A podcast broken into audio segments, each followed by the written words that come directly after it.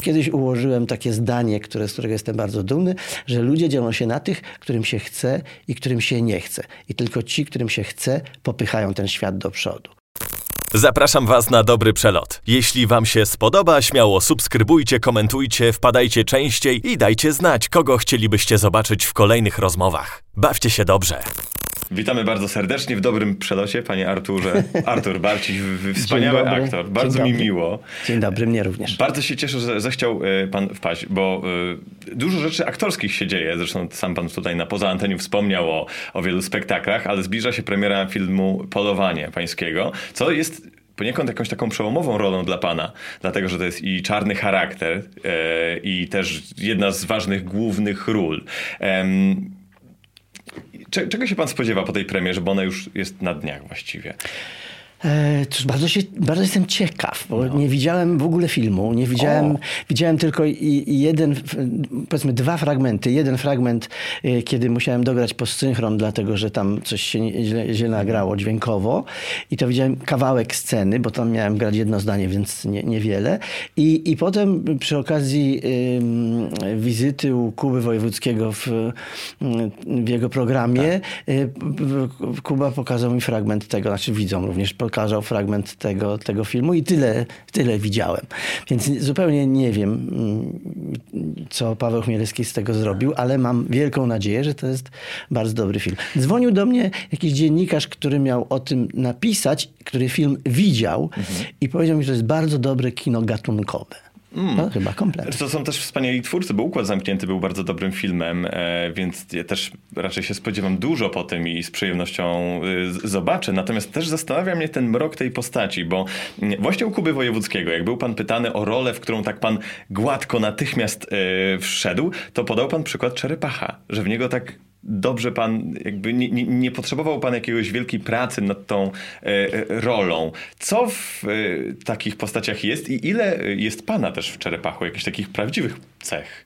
Pańskich. We mnie Czerepacha nie ma. Ja jestem zupełnie inaczej myślącym człowiekiem, natomiast e, Czerepach po prostu był bardzo dobrze napisaną postacią e, przez Andrzeja Grębowicza i, mm, i, i no, y, trudno y, nie umieć zagrać takiej roli, jeżeli ją się praktycznie codziennie widzi w telewizji w postaci przeróżnych y, polityków. Więc to jest przecież polityk, który mhm. kłamie właściwie ciągle, który kombinuje, który jest takim hochsztaplerem i takich widzimy przecież na okrągło, więc nie, nie, nie musiałem jakoś tam kombinować, chociaż akurat Czerepacha to jeszcze przynajmniej z, z wyglądu, e, zerżnąłem z jednego urzędnika w gminie. O. Kiedy budowałem dom, to, to ogólnie ludzie są mi życzliwi i tak troszeczkę korzystam z tego, że jestem znanym aktorem, więc czasami tam coś poza kolejką mi się uda albo coś, no życzliwie w każdym razie. E, a jeden był taki, który Właśnie wręcz przeciwnie. Nie, nie, niech sobie pan nie myśli, że jak pan jest znanym aktorem, to u mnie będzie łatwiej.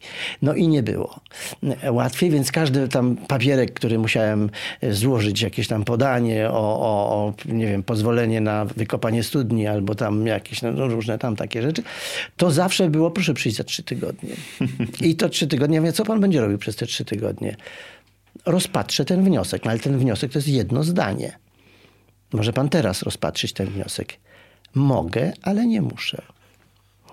I z takim wrednym uśmiechem. I charakterystyczną rzeczą, którą on miał, miał właśnie tupecik. Taki łysy i sobie przyklejał taki, taki tupecik. I po którymś razie, kiedy już byłem po prostu tak wściekły za to, e, jak on, jak on się zachowywał, powiedziałem, poczekaj sukinsynu, ja cię kiedyś zagram. Tak mu pan I, powiedział, nie, nie, nie, nie, powiedziałem, pomyślałem sobie.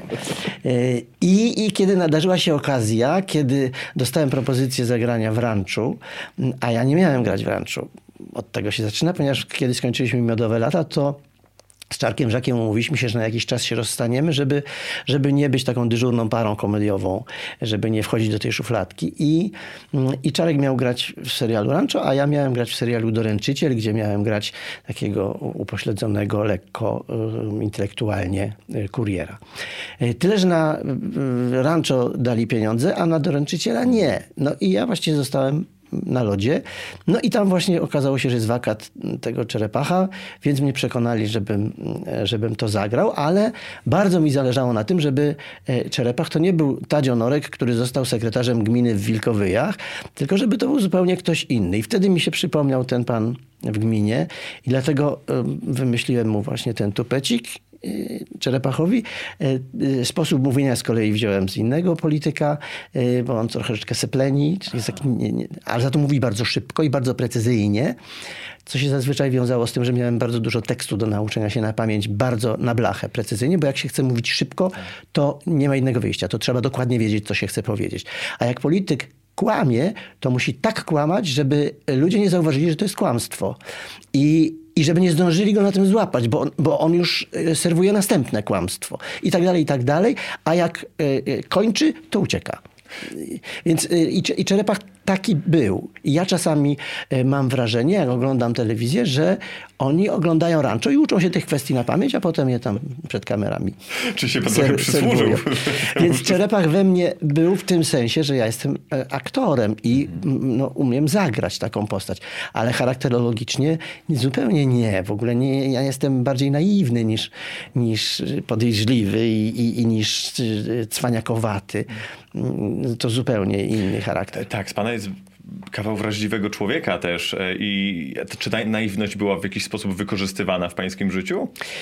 Wie pan, bardzo rzadko. Tak naprawdę, oczywiście, że tak. Oczywiście tak, ale ja to wolę. Ja, ja wolę być nawet oszukany czasem, bo per saldo zawsze wychodzi mi na plus. Mm. I, I tak się lepiej żyje. Ja, ja, ja myślę, współczuję takim ludziom, którzy właściwie cały czas wietrzą jakieś spiski, cały czas podejrzewają, że ktoś ich oszuka, że ktoś ich okradnie, że ktoś tutaj ich wykorzysta w jakikolwiek sposób, ponieważ to jest cały czas takie życie w takim napięciu. A ja uważam, że ludzie są dobrzy tylko im czasem nie wychodzi. Okej, okay. a dlaczego im nie wychodzi? Bo, bo nie mają warunków do tego, czy nie, nie za mało chcą? To jest bardzo różne. Czasami są po prostu czasem gdzieś tam skrzywdzeni. To jest robota dla psychologa, mhm. że, że gdzieś jakaś zadra została i potem już nie, nie potrafią się z tego wyzwolić. Ktoś ich skrzywdził. Zazwyczaj to się tak zaczyna od jakiejś krzywdy. Czasem to są krzywdy jakieś urojone z powodu własnej jakiejś tam nieudolności zdolności, ktoś po prostu jest nieutalentowany czy niezdolny, albo leniwy po prostu. I, i, i potem, ponieważ nie ma ty, tyle tego, co tamten, który tak, no, no, no tak, no rzeczywiście wstaje o 5 rano i, i tam wozi te, te marchewki do tego bazarku, no ale kto tam wstawał o 5 rano, ale jeździ Mercedesem, a ja nie mam Mercedesa. No to już go nie lubię, tego faceta, tak. który jeździ tym Mercedesem, ale nie widzi ten człowiek tego, że to jest tylko jego wina, bo mu się nie chce po prostu. Zawsze powtarzam, że takiego, kiedyś ułożyłem takie zdanie, które, z którego jestem bardzo dumny, że ludzie dzielą się na tych, którym się chce i którym się nie chce. I tylko ci, którym się chce, popychają ten świat do przodu. No to, mm, no to pewnie część, część częściowo to z tego wynika, że, że człowiek, czegoś się nie chce, ale potem nie ma. I jak nie ma, to zazdrości temu, kto ma. I, i, i, i, i te frustracje w nim nabrzmiewają, no i tak to potem się dzieje. I rodzi się zawiść. Tak poruszyła mnie ta historia, którą pan opowiadał mm, w kontekście dekalogu i tego spotkania z krytykami filmowymi, na które swego czasu został pan zaproszony i oni tak strasznie cisnęli po tym filmie. I któregoś razu pan zapytał, e, czy na tym spotkaniu zapytał pan jedną z krytyczek, dlaczego. I że ona powiedziała coś takiego, że, że jest pan na pasku zagranicznych krytyków filmowych. Czy nie ja, tylko że, że, że ona nie chce być na pasku. Być, tak, tak. tak, dokładnie to było tak, że no wie pan, tak na pasku zagranicznych recenzentów. I to są takie nasze polskie kompleksy, no bo nie potrafimy. No to, co się dzieje z krytyką Roberta Lewandowskiego, no to jest właśnie dokładnie, to, to nic się nie zmienia. My jesteśmy cały czas tacy no sami. No właśnie się chciałem o to zapytać. Czy przez te 30 lat ta mentalność się zmieniła? Jak, jak pan to postrzega ze swojej perspektywy? Nie, chyba nie. Niestety nie. Okej. Okay. I, czyli to jest jakaś nasza narodowa cecha faktycznie? Czy... Znaczy, wie pan, ja się na tym nie znam, ja nie jestem socjologiem. Ja, być, może, być może są inne narody, które też tak mają. Może to jest w ogóle cecha ludzka, mhm. że, tak, że tak jest. No, wszędzie są leniwi ludzie i, i, i, i niezdolni, no, i, którzy mają za złe. Ale, ale coś chyba tak z tego jest w nas, bo my jesteśmy takim narodem, który przez lata był tam ciemiężony, mm. inteligencja została wytłuczona. E, te, te, e, ten feudalizm, który był u nas gdzieś tam w nas ciągle jest i, no i część y, tego społeczeństwa gdzieś tam te, te, te korzenie ma mm. I, i, i pewnie z tego to się bierze. Ale ja nie wiem, czy to jest tylko nasza narodowa cecha. No, widać u nas jest, na mm. pewno. Hmm. Wiele tych, wręczył pan e, wiele tych takich narodowych cech było pokazanych. To jest w ogóle piękny serial i, e, i też... No tak, jest taka genialna scena, którą jak przeczytałem, to się tak śmiałem, ale mówię, no tak, tak, to jest. Jak Czerepach e, stara się pomóc parafii i tam parafia nie ma pieniędzy, bo ten wikary rozdał wszystko. No i tam o pomoc do Czerepacha. Czerepach oczywiście w swój sposób tamtego sprzedała działki na cmentarzu, różne tamtego i w momencie wpadł na pomysł, że trzeba trzeba wykorzystać tę naszą narodową cechę, czyli zawiść.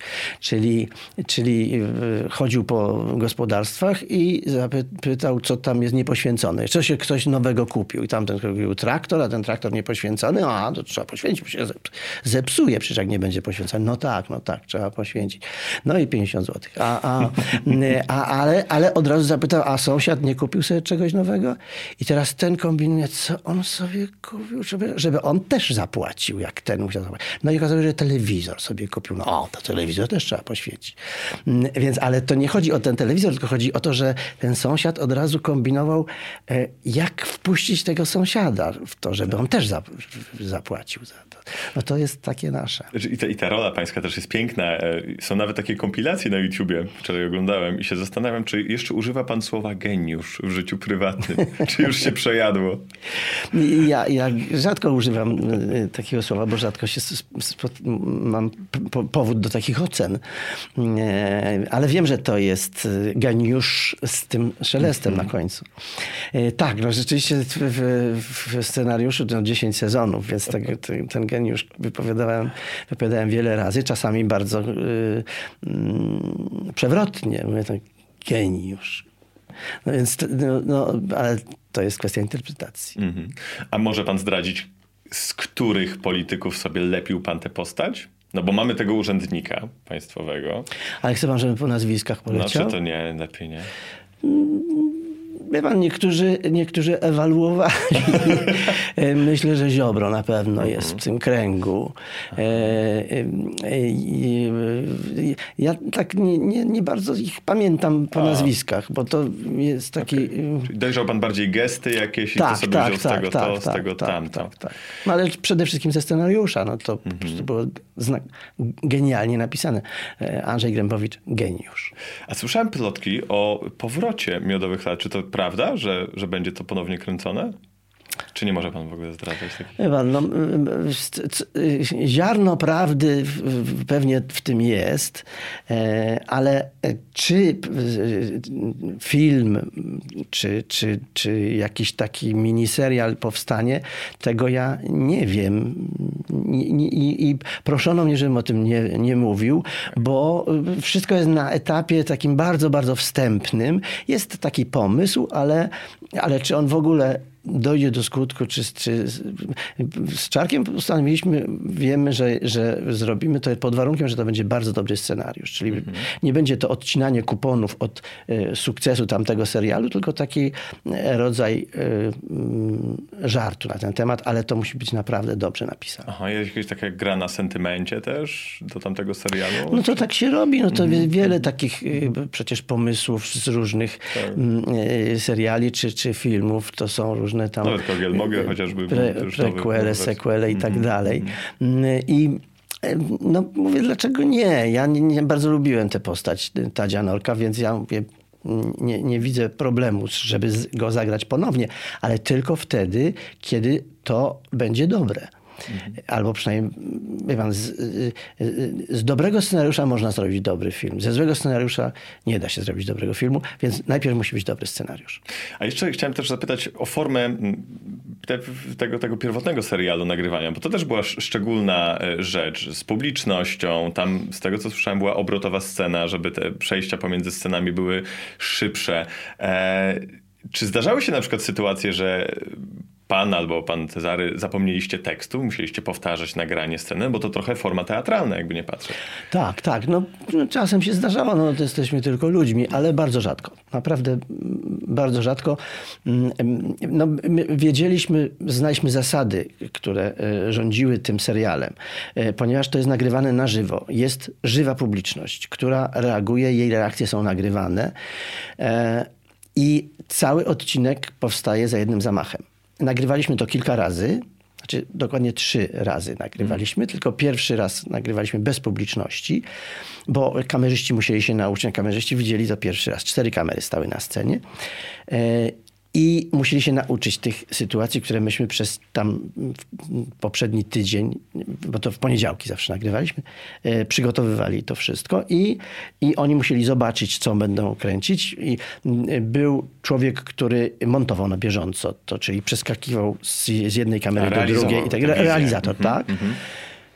E, więc ten pierwszy raz to było takie nagranie wstępne które my potem oglądaliśmy razem z reżyserem i y, słyszeliśmy uwagi. Sami zresztą czasami widzieliśmy, że o tutaj źle stanąłem, a tutaj to nie tak, a, a reżyser mówił, o widzisz, że tutaj za mocno, a tutaj za słabo, a za, no, takie uwagi reżyserskie.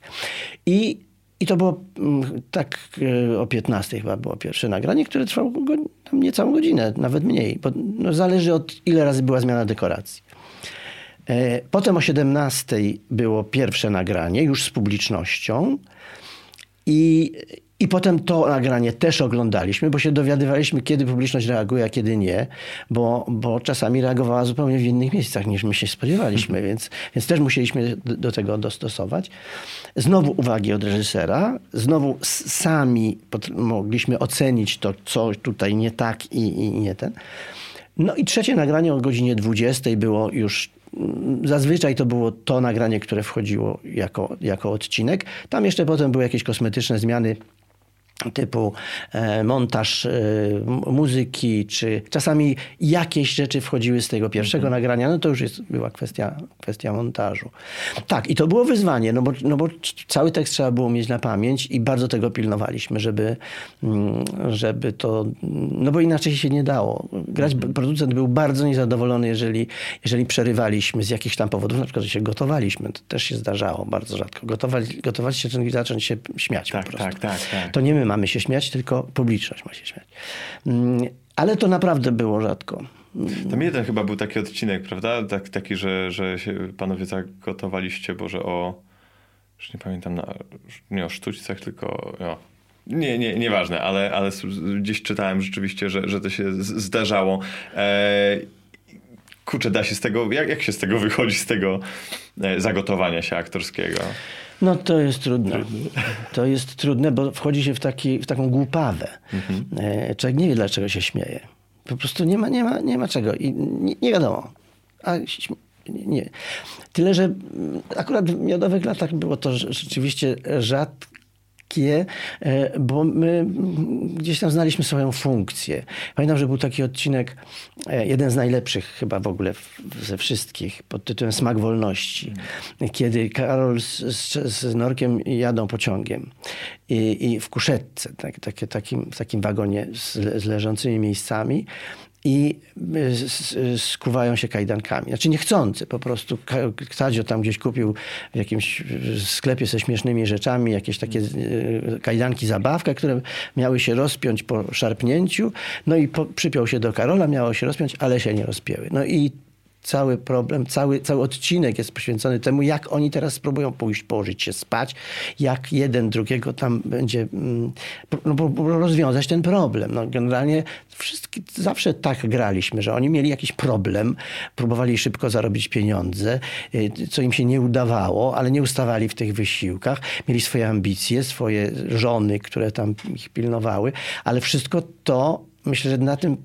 w tym tkwi sukces tego serialu, że wszystko to jest podszyte dramatem, że wszystko to jest z punktu widzenia tych postaci, tam nic śmiesznego nie ma. I, y, i, I zresztą Maciek Wojtyszko, który reżyserował większych, większość odcinków, y, bardzo na to zwraca uwagę. Myśmy też wiedzieli, że to jest to tak, tak właśnie chcemy to robić. Mm. Że, że to śmieszne będzie tylko wtedy, kiedy to my będziemy bardzo yy, poważni. Tak, tak. To jest ten kontrast komedii, który, który bardzo dobrze działa. A to skoro już pan poruszył temat ambicji, że ci bohaterowie byli tacy ambicjonalni, no to pan ma już tyle pięknych doświadczeń za sobą. Zastanawiam się, czy, y, czy są jeszcze jakieś role, które chciałby pan zagrać na przykład, nie? Czy, czy ma pan jakąś taką w głowie, y, takie swoje opus magnum, czy, czy raczej podchodzi do tego pan z dnia na dzień? No, każdy aktor, każdy aktor gdzieś tam w plecaku nosi buławę i czeka na tę największą, najwspanialszą rolę u najlepszego reżysera. Mm, I, i, I, ja też tak mam, mimo że tam ten mój dorobek jest dosyć spory, ale w większości są role drugoplanowe. Mhm.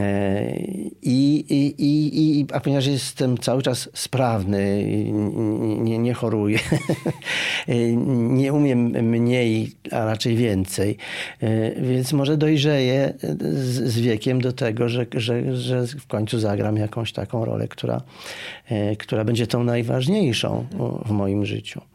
Ale e, zawsze powtarzam, że ten zawód to jest loteria i nie mam na to większego wpływu i się tym nie przejmuję w ogóle. Jak, jeżeli się tak nie stanie, jeżeli umrę z, z, z tym dorobkiem, który mam, bo przecież mogę umrzeć jutro, Pan też. Oczywiście, wszyscy. Więc, więc myślę, że i tak ten, ten bilans nie jest najgorszy. Mhm. Ale bardziej się, bardzo się cieszę, że na przykład no właśnie polowanie to jest, to jest taki przykład e, czegoś takiego, że, że ja już nie przypuszczałem, że ja jeszcze zagram taką rolę, bo, bo, bo gdzieś tam po, przez 10 lat po zakończeniu miodowych lat ja właściwie nie dostawałem żadnych propozycji i albo jakieś głupie, których nie, nie chciałem mm, brać udziału.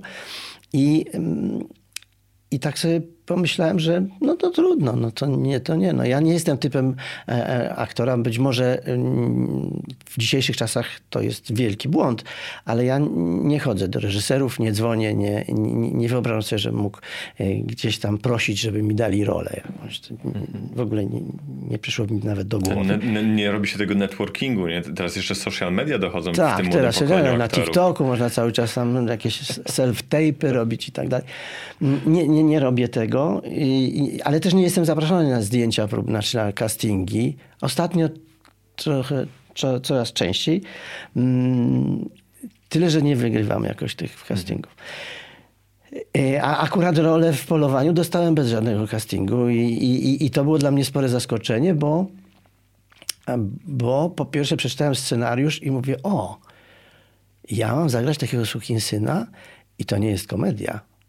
Więc mówię, fajnie. Bardzo mi się spodobało. E, scenariusz też mi się spodobał. Reżysera nie znałem w ogóle. E, więc potem spotkaliśmy to się. To jest jego debiut fabularny, tak, zdaje się, prawda? No. Tak, tak. De, debiutant emeryt. E, nie, chyba Paweł nie jest jeszcze emerytem, ale już też jest trochę, tylko trochę młodszy ode mnie. I, I spotkaliśmy się i, i okazało się, że on sobie pisząc ten scenariusz w ogóle wymyślił, żebym to ja zagrał hmm. tę rolę. Potem go zapytałem, już po, po skończeniu zdjęć, kiedy mieliśmy takie spotkanie, tam jakiś bankiet rodzaj takiego, zapytałem, mówię, teraz jak już zrobiliśmy to wszystko, Paweł, to przyznaj się, ile osób się pukało w głowę, jak powiedzieli, że ja będę zagrał grał tego Romana Hossa. I on mówi, słuchaj, nikt. I na początku było tylko takie zdziwienie, a potem mówili, no tak. Tak, tylko że nikomu nie przyszło to do głowy, że, żeby mnie akurat obsadzić. A Pawłowi przyszło i bardzo mu jestem za to wdzięczny. Bo to, to jest też piękno tego zawodu, że może się pan wcielać w skrajne postacie, które są bardzo dalekie też od pańskiego prawdziwego charakteru. I dlatego zastanawiam się, czy jest jeszcze taka jakaś konkretna rola, że chciałby pan zagrać, nie wiem, psychopatę albo, nie wiem, niepełnosprawnego albo amanta. Czy jest jakaś taka rola, którą sobie kiedyś pan gdzieś zobaczył, może zainspirował się nią i chciałby, żeby przyszła? W filmie nie, nie, bo to poza tym wie pan, to jest strata czasu, bo, bo, bo co z tego, z tego Tak, że ja sobie ma będę... wpływu. Nie mam żadnego wpływu i, i, i y, będę rozczarowany, że nie, do, że nie dostałem nigdy takiej roli. To bez sensu. Była rola teatralna, o której zawsze marzyłem, żeby, żeby ją zagrać i wydawało mi się, że już jej nigdy nie zagram. Wręcz żartowałem sobie, na, kiedy byłem jeszcze w liceum, a już wiedziałem, że będę aktorem. I, y, I wszyscy wiedzieli w klasie, że ja będę aktorem, bo wygrałem ogólnopolski konkurs recytatorski w skali kraju. E, Więc to jakby wiadomo, bo że ja idę właściwą drogą. Mm, I kiedy przerabialiśmy zemstę, to powiedziałem pani od polskiego, że y, Fredro napisał papkina dla mnie. I, I taki żart. No a potem czekałem na tego papkina, kiedy wreszcie ktoś mnie zaproponuje, kiedy zagram em, tę legendarną postać. I kiedy w Teatrze Ateneum, w którym byłem mm, 30 parę lat, był, był, było informacja, że będzie zemsta. I tak czekałem, kiedy wywieszą obsadę. Yy, Gustaw Holubek reżyserował i tak czekałem, kiedy, kiedy będzie obsada i, i kiedy wywiesili obsadę, patrzę Papkin, Wiktor Zborowski. No, byłem bardzo rozczarowany. E, Ale na szczęście... Du duża różnica między panem a No panem tak, Wiktorem. tak. No ale Wiktor świetny aktor, więc Oczywiście. zagrał to znakomicie. Ale na szczęście trochę już 6 lat temu zadzwoniła do mnie Krysia Janda z propozycją y, zagrania Papkina w jej teatrze, w Teatrze.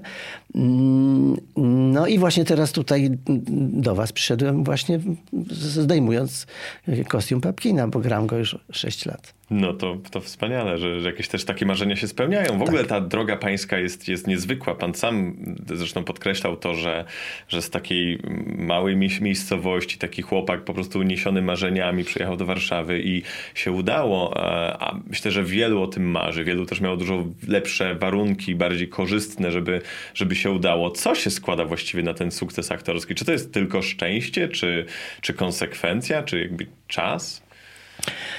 A, Są trzy elementy.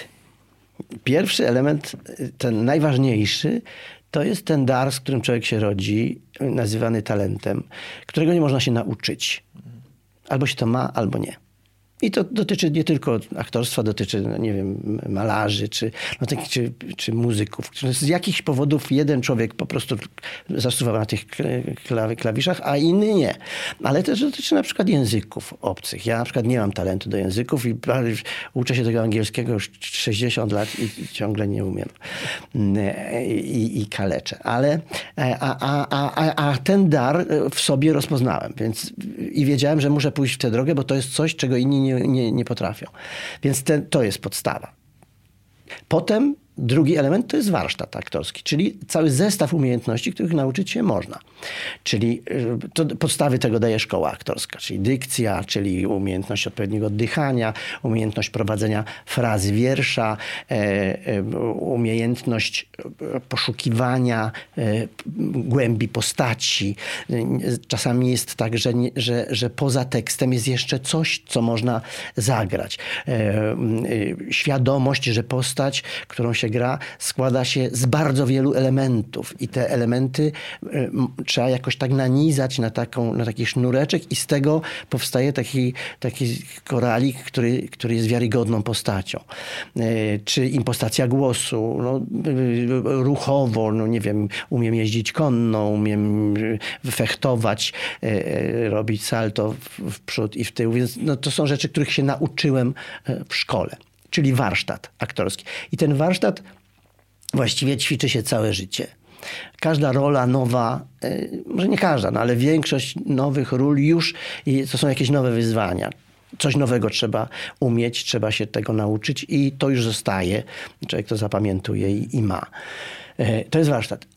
I, I to jest, ta, te dwa elementy dają szansę na to, żeby odnieść sukces w tym zawodzie, ale jest też trzeci element niezwykle ważny, czyli szczęście, bo nasz zawód to są zbiegi okoliczności. To jest to, że, że jakiś aktor dostanie rolę, a nie ten, tylko ten właśnie, nie inny, to to jest bardzo często właśnie taka loteria, to jest przypadek, zbieg okoliczności. No tak jak ja to opowiadałem już wiele razy, w jaki sposób los połączył mnie z Krzysztofem Kieślowskim. Tak, kiedy on się spóźnił na pociąg I, i, i, i na dworcu centralnym nie opłacało mu się wracać do domu, więc pociągi do Łodzi odchodziły co godzinę, więc po, mm. postanowił przeczekać i tam w telewizorze zobaczył mnie, jak gram w, w serialu Odlot. I i, i, i, a gdyby się nie spóźnił na ten pociąg, to bardzo możliwe, żebyśmy się nigdy nie spotkali. Tak, czyli właściwie element szczęścia chyba jest najbardziej decydujący. Czy... No nie, no bo jak nieutalentowany aktor, wie pan, do szkoły aktorskiej można się dostać, nie posiadając tego daru. Mhm. Bo można się tak wytrenować, wyćwiczyć, ktoś może nauczyć różnych takich, że tę komisję da się oszukać. No ale potem już się nie da oszukać w, mhm.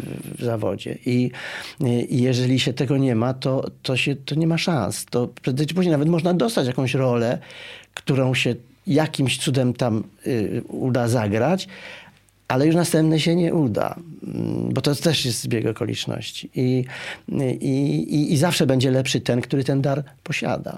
I to widać na pierwszy rzut oka, no bo jednak na jednym z tych konkursów recytatorskich, e, o których pan wspomniał, Daniel Olbrychski zauważył w panu ten, ten talent i, i ten dar. Nie, to nie Daniel. Właśnie nie, niedawno nie. rozmawiałem z Danielem na ten temat. Nie, nie, nie. nie. To był jakiś, nawet nie wiemy do tej pory, kto to był. I rozmawiałem z Danielem niedawno właśnie czy on może coś z tego pamięta? Mówi, słuchaj, to mógł być każdy, to mógł być jakiś asystent, który przyjechał z nim y, tam y, na to spotkanie do prowincjonalnego liceum w Rudnikach pod Częstochową, y, kiedy Daniel kręcił Potop w, Częstochowie. Mhm. E, a pan Wołodyjowski już był na ekranach od jakiegoś czasu i, i ja pamiętam, że zadałem mu pytanie, mm, że, e, bo on opowiadał o tym, że ten, jak go nabijali tego Azję na ten pal, no to wszystko oczywiście było bezpieczne, nic mu się nie mogło stać i tak dalej, i tak dalej. No a my jak patrzyliśmy, no to przecież ciarki szły i w ogóle ja odwracałem wzrok, bo nie mogłem na to patrzeć, jak, jak go na, nadziewają. E, I wtedy go zapytałem, mm, czy jak on patrzył potem, oglądał, jak, jak oglądał film, to czy też to e, tak mu było wszystko jedno i też nie przeżywał, nie, że nie przeżywał tego tak jak my wszyscy. E, I, i, i czy, czy, traktował to jako taki no, po prostu zlepek z, z ujęć.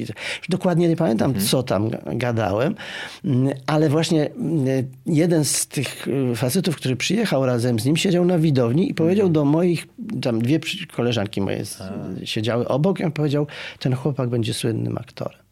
Hmm. Bardzo możliwe, że one, ja już nie pamiętam dokładnie kiedy to było, bo być może to było już po konkursie recytatorskim, czy po tym pierwszym, kiedy w drugiej klasie już tam zająłem drugie miejsce w województwie, więc może one mu powiedziały i dlatego, ale może mu nie powiedziały, bo ja nie, nie znam tego. Wiem tylko, że po tym spotkaniu one przybiegły do mnie i mówi Artur, słuchaj, ten facet, co przyjechał z Lubryskim, powiedział, że ty będziesz słynnym aktorem. Ja się oczywiście obśmiałem, mówię, fajnie było.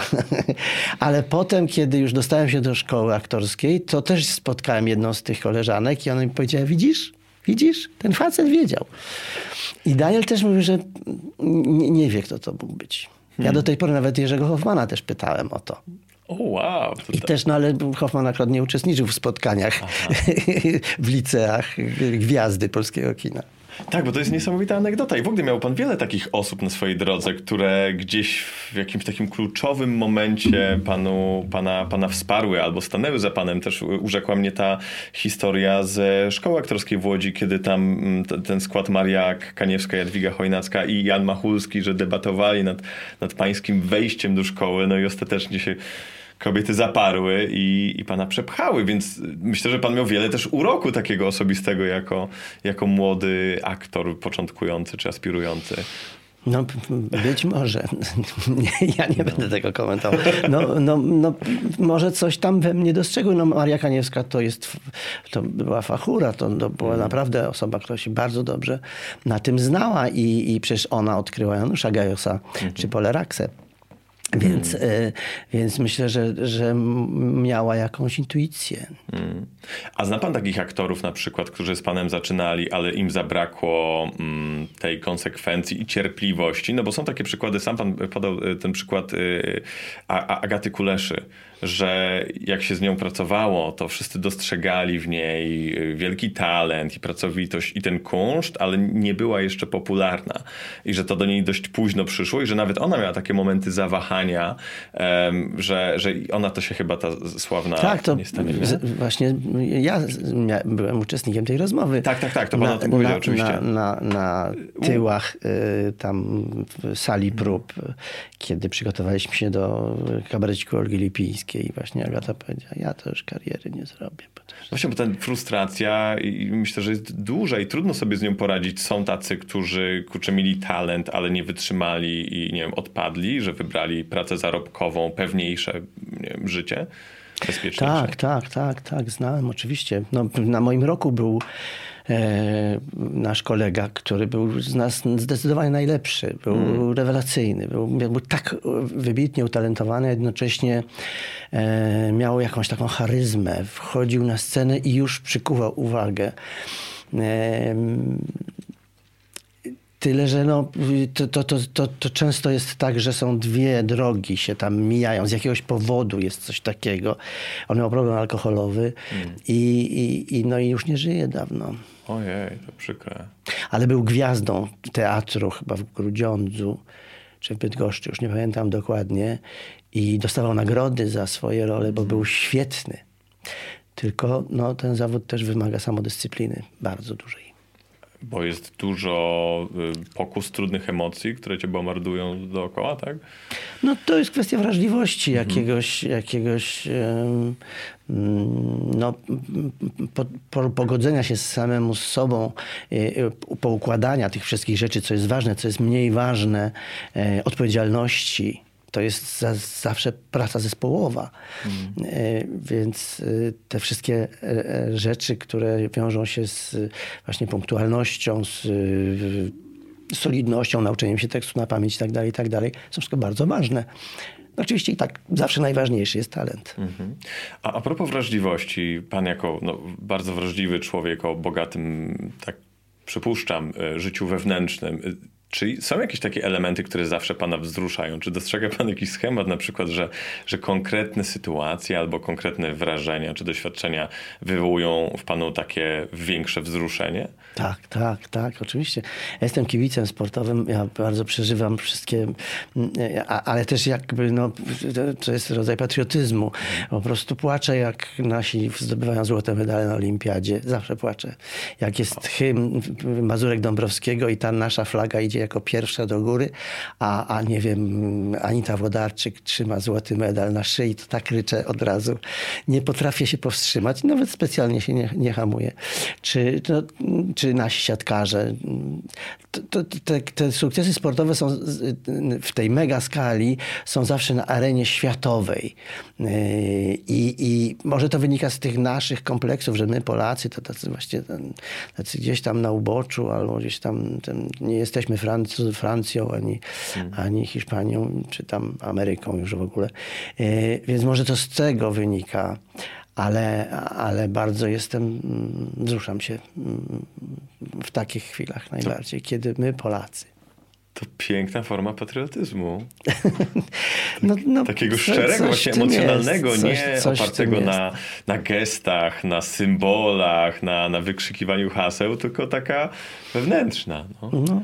Tak jak ogląda pan polskich kopaczy, to piłkarzy naszych i ostatnie jakieś tam przeboje i nie najlepsze wyniki, to, to się wścieka pan? Przeklina pan Tak. też przed telewizorem? Oczywiście, oczywiście, ja bardzo przeklinam. Ja generalnie w życiu mało przeklinam, ale e, na, e, kiedy oglądam mecze czy, mm, czy wydarzenia sportowe, takie, których mi, których mi zależy, bo to, to zawsze się wiąże z jakimś Polakiem. Na przykład kibic, bardzo kibicowałem Bayernowi Monachium i to w ogóle no, nie bo przepuściłem żadnego meczu. Teraz w ogóle mnie nie interesuje. Kompletnie nie oglądam. Nawet nie wiem, nie wiem czy oni, co, kiedy oni tam grają. W ogóle. Chyba, że jest Liga Mistrzów i grają na przykład z Barceloną. To wtedy mnie oczywiście bardzo interesuje. Teraz panem La Liga pan jest i A, Barcelony. Tak, tak, tak. Czy Napoli na przykład i Piotr Zieliński. No a jak Robert Lewandowski pójdzie do Arabii Saudyjskiej, to Liga Saudyjska będzie pańską ulubioną? No, zdaje się, nie transmitują Ligi, Saudy, Ligi Saudyjskiej w Polsce. Y, wie pan co, jak Cristiano Ronaldo tam poszedł, to chyba telewizja polska zaczęła jakieś te poszczególne mecze Al Nasser pokazywać, tak mi się wydaje. No może, może. No. Ale to...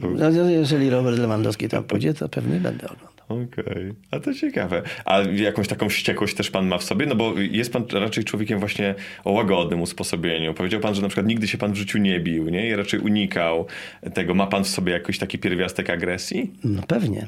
Aha. I co to wywołuje? No, złość. Ja jestem normalnym człowiekiem. No, jeżeli widzę coś złego, to się mhm. wściekam na to. Czasami mm, y, y, aktorzy moi, y, niedawno oglądałem, gdzie wczoraj mm, w TVN był program związany, w Dzień Dobry TVN był program związany z premierą moją, którą mhm. niedawno się warszawska premiera odbyła, listy męskich życzeń i, i tam były rozmowy z aktorami i Kacper Kuszewski powiedział o mnie jako reżyserze, bo go zapytał, jakim reżyserem jest Artur Barcili. Potwór! Usłyszał. A potem uzasadnił to, że potwór, że jestem wymagający, że, że, że jestem niecierpliwy, że jak, że jak ktoś nie wie, jak zagrać, to ja po prostu wchodzę na scenę i to gram, bo, bo, bo, bo to jest szybciej po prostu, bo jak czasami trudno wytłumaczyć, a zagrać to my aktorzy bardzo szybko łapiemy, jeżeli, jeżeli ktoś, to, tego mnie Krysia Janda nauczyła, kiedy reżyserowała, to mówi, nie, ja nie mam teraz czasu, kiedy tam będziesz dochodził, zobacz, tak to trzeba zagrać. I, no, I pokazuje. I, I, rzeczywiście to jest Aha. rzeczywiście dużo szybciej. Ja, dla mnie to jest, ja się nie obrażam, wręcz przeciwnie. Ja, mnie, to bardzo ułatwia pracę.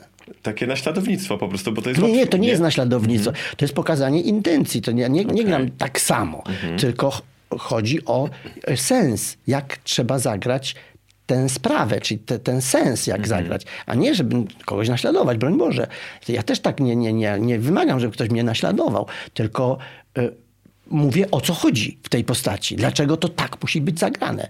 Ale nie chodzi o naśladownictwo, tylko chodzi, żeby ten aktor w sobie odnalazł te emocje i tę prawdę, którą tam trzeba zagrać. Mhm. To bardzo obrazowo, rzeczywiście to skuteczna technika. A co jest dla pana ciekawsze, aktorstwo czy reżyseria? E, nie, nie, nie, nie odpowiem panu na to pytanie, bo to są dwa różne zawody i, i jakbym miał z jakiegoś zrezygnować, no to bym musiał zrezygnować z reżyserii, bo, bo, bo aktorstwo kocham i to hmm. jest... E, wydałem taką książkę pod tytułem Aktor musi grać, by żyć. E, w pandemii razem z Kamilą Drecką napisaliśmy taką, taką, taki wywiad rzeka. I, I we mnie coś takiego jest. Czarek Żak na przykład mówi, że on już za, no, dwa lata temu to mówił, że za 10 lat idzie na emeryturę i już nie będzie e, grał. E, a ja bym chciał grać do końca życia. Bo przecież 90-letnich staruszków też ktoś musi zagrać i wtedy nie trzeba mnie charakteryzować specjalnie. Oczywiście. E, jeżeli będę w stanie zapamiętać tekst, jeżeli będę w stanie zrealizować uwagi reżysera, jeżeli będę w stanie wejść na scenę i po niej się poruszać, to będę bardzo szczęśliwym staruszkiem.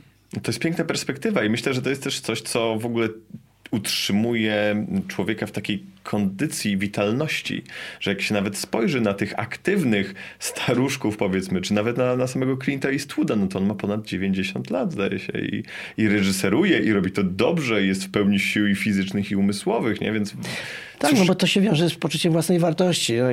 Ja, ja nigdy się nie nudzę. Ja zawsze mam coś do zrobienia. Mam całą stertę książek do przeczytania, których nie mam czasu przeczytać, albo jakichś filmów, albo jakichś seriali, których koniecznie chcę zobaczyć, czy, czy, czy zrobić mnóstwo różnych rzeczy, które sobie zaplanowałem, że zrobię, ale nie mam na to czasu.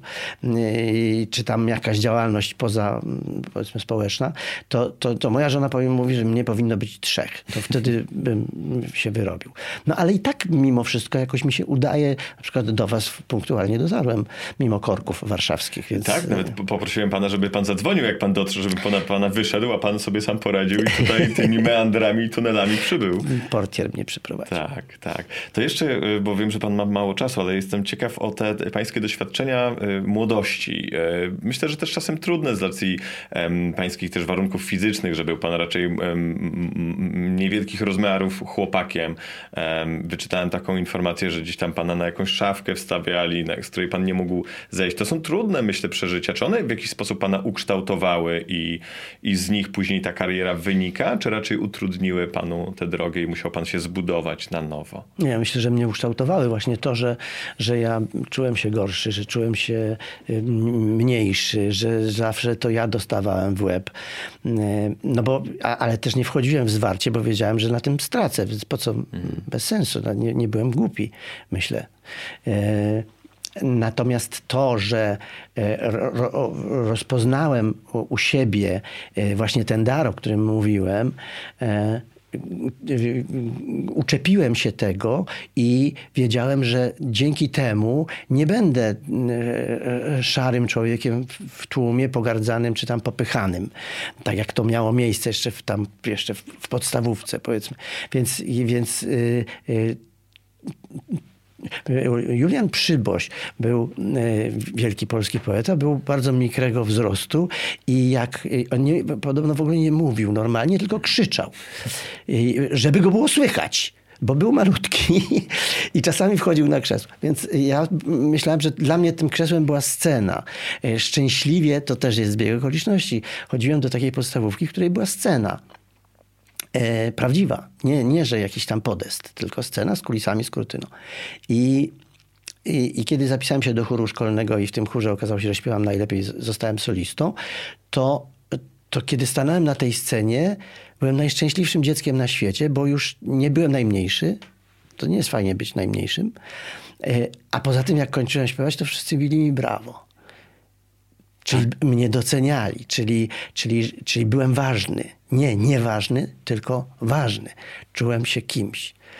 I a no wiedziałem, że scena jest miejscem pracy aktora, więc Tak, pan nawet takie ładne zdanie powiedział, że, że tych swoich oprawców pokonał pan sztuką.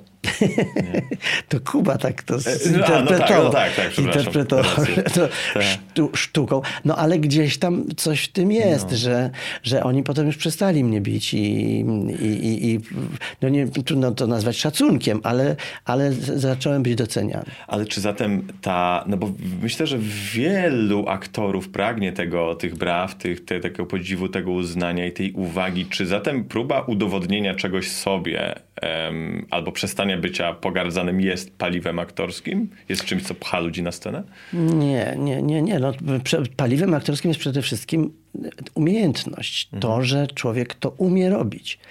Że skąd, nie wie skąd, ale nauczy się tekstu, a potem potrafi ten tekst powiedzieć tak, jakby to był, jakby go właśnie wymyślił. To jest to paliwo, to jest to najważniejsze. Oczywiście jest, wielu ludzi myśli, że to takie, że wystarczy się nauczyć tekstu i już, i już. To nie jest tak. To, dlatego mówiłem, że najważniejszy jest ten pierwszy element. Mm, e, Ale to nie, nie jest ten najważniejszy imperatyw. Najważniejsze było to, że, że ja czułem, że, mm, że umiem coś, czego inni nie umieją. I jeżeli będę to rozwijał, jeżeli będę e, wszedł w tym kierunku, e, to, e, to, to będę szczęśliwym człowiekiem. Bo to człowiek generalnie tak najwa- Można różne rzeczy robić, ale generalnie ludzie chcą być szczęśliwi po prostu. Pan też chce być, wszyscy, Tak, tak, wszyscy chcą realizować być się szczęśliwi, realizować się Tak, i tak. być szczęśliwym. Więc ja e, e, to pierwsze takie, takie, takie cudowne szczęście, e, tego szczęścia doznałem właśnie na scenie we wsi Rędziny pod Częstochową, kiedy byłem na scenie i czułem się podziwiany. I, i, i, i chciałem, żeby tak było zawsze. Ale oczywiście ma pan rację, my jesteśmy strasznie próżni. tak. Ja y, no, nie, nie wstydzę się tego, ale lubię brawa. Mhm. Ciekawe, bo to rzeczywiście jest coś takiego nęcącego w tym wszystkim, że mm, gdzieś tam też mam przyjaciół aktorów i obserwuję to, że że jakby ze specyficznych powodów mam wrażenie idzie się czy do aktorstwa, czy, czy do muzyki, do jakiejś takiej potrzeby i uwagi, ale też wyrażania się. Nie? Tak. I, I zastanawiam się, z czego to płynie. E, to nie wiem, ile pan ma czasu, y, ale chyba już musimy kończyć, tak? O której tam Tak, już musimy kończyć. To, to bardzo dziękuję, że jednak zechciał, pan, zechciał się pan pojawić i poświęcić mi i ten czas. I e, to była dla mnie wielka przyjemność i, i zaszczyt i życzę powodzenia w przyszłych projektach. również było bardzo miło. Bardzo dziękuję.